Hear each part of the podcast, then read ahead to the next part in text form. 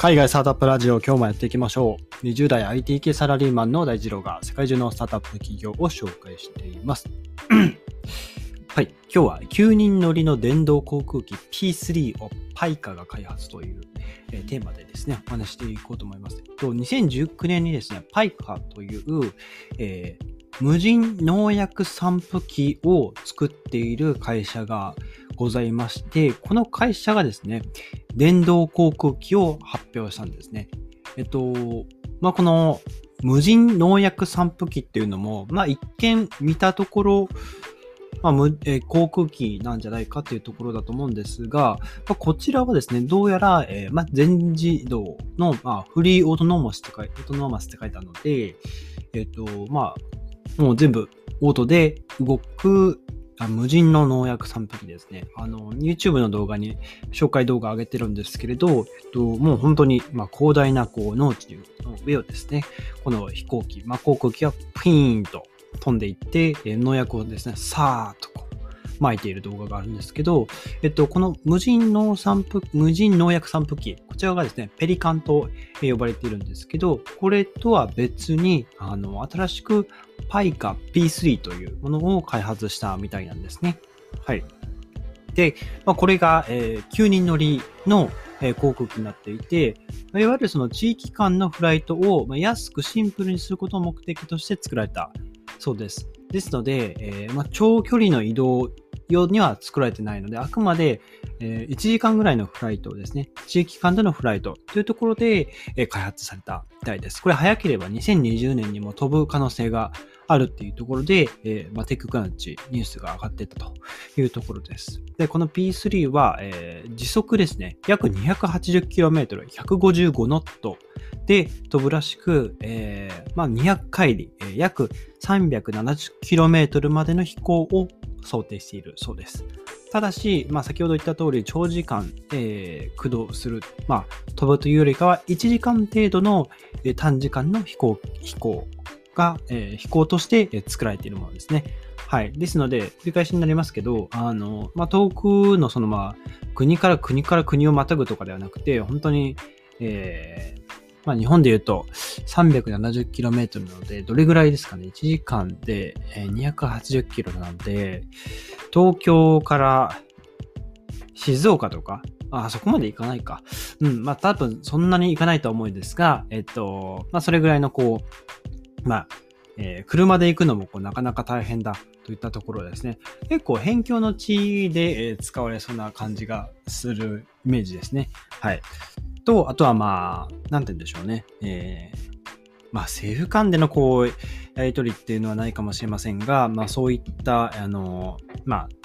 短距離で移動する必要が、えー、ま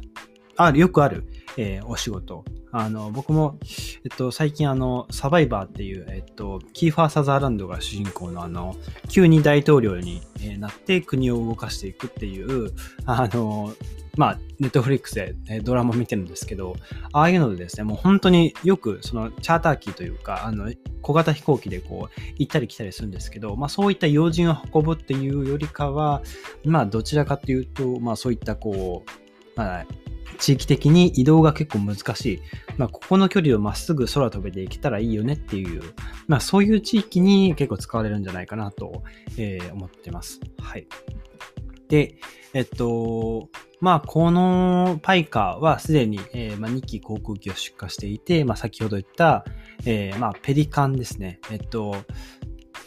農薬散布機のプロトタイプの方がエグレットというらしくて、そのエグレットの、量産基盤がペリカンらしいです。失礼しました。はい。まあ、この2機を、まあ、すでに、えー、作っているというところで、まあ、P3 が間もなく完成して、2020年には飛ぶことができるかもっていう話ですね。はい。で、あのー、まあそうですね。今、僕も、えー、ホームページ見てるんです。パイカのホームページ見てますが、えー、$95 hours と書いてあるので、まあおそらく1時間で95ドルの、まあ、飛行の運賃、まあ1人当たり、えー、9人なので、そうですね。えー、大体、まあ、1万円ぐらいですか。はい。あ、1万円じゃないですね。えっ、ー、と、9500、あ、1万円ですね。失礼しました。1万円ぐらいですね。1時間。で、9人乗りですよね。9万円、1時間で9万円を、稼ぐことができる、まあ、航空機ですね。で、まあ、あとはゼロエミッション、まあ、電気使ってるので、まあ、そういったこう二酸化炭素とかは排出せず、まあ、ここは脱炭素化の、えー、波に乗っているかなっていうところですね。はい。とあとは、まあ、その機体の、え、ー、と、まあ、説明が、こう、つらつらと書いてあって、で、もう一つの方が、えー、先ほどの農薬を、散布するようなペリカンですね。こちら、あの、まあ、動画見てもらったらわかるんですが、こうトラックからですね、出てきて、まあ、それをもう現地でこう、まあ、組み立てて、まあ、飛ばしているというところですね。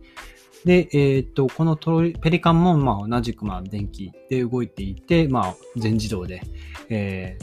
ー、動き、えっ、と、あと1時間あたり130エーカーの、えー、まあ、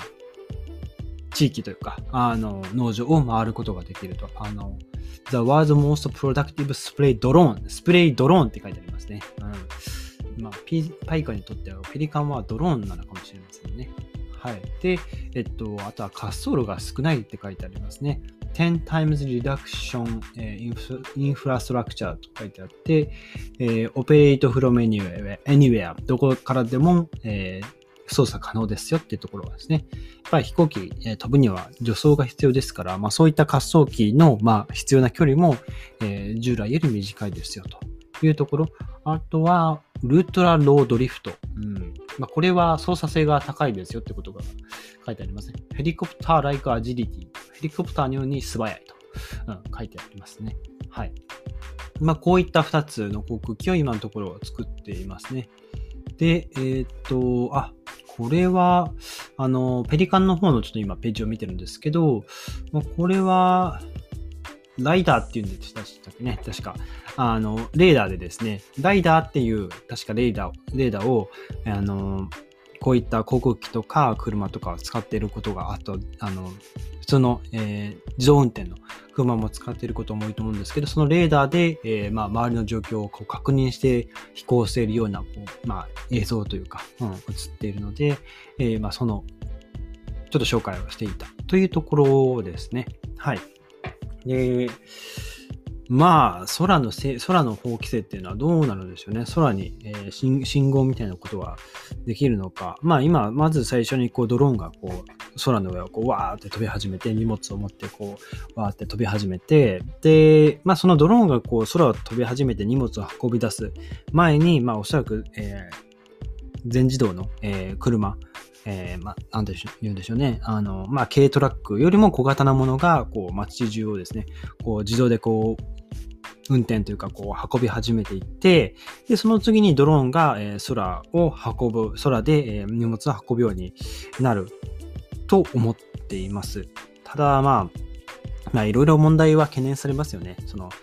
例えばドローンが物を運んでいて、その、まあ、誤作動というか、故障で荷物をポトって空から落としてしまったと。その落としてしまった荷物が、まあ、落下物として、まあ、人にこう、危害というか、こう、偶然ぶつかってしまって、まあ、あの、事故になってしまうとか、まあ、そういった場合は、誰が責任を負うのかとか、まあ、そういったことが、いろいろこう、法律的なところを定めていかないといけなかったりするのかなと。えー、その先に、まあ、じゃあ、例えば空を飛ぶタクシーですよ。あの、空を自由に飛べるようになるというところで、あの、なんていうんですかね、地上を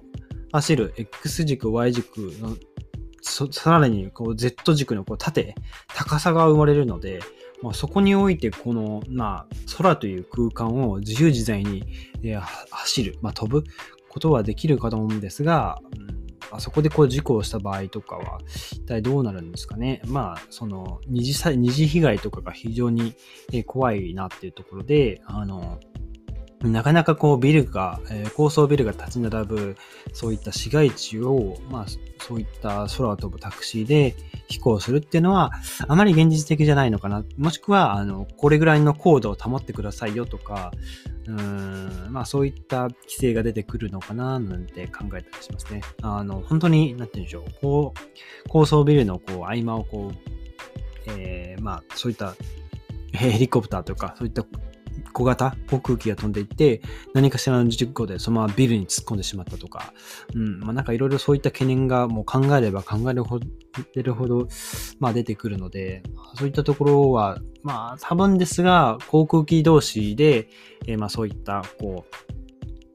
う、まあ電波というか、あの、更新し合ってぶつからないように、こう、うまく、えー電波を発信しながらこう調整するということは、まあ、前提で作られるのかなと思います。というのが、まあ、ちょっと後半は、あの、少し脱線してしまったんですけど、そういった、えー、航空機の未来、こういうことが起きるんじゃないかというのも、あの、考えられるかなと思って話してみました。はい。ということで、今日はですね、え、9人乗りの電動航空機あの P3 をパイカというスタートアップが開発したというテーマでお話ししてみました。はい。今日のエピソードですね、役に立ったらいいなと思ったら、ぜひフォローをよろしくお願いします。それでは皆さん、えー、今日も素敵な一日をお過ごしください。バイバイ。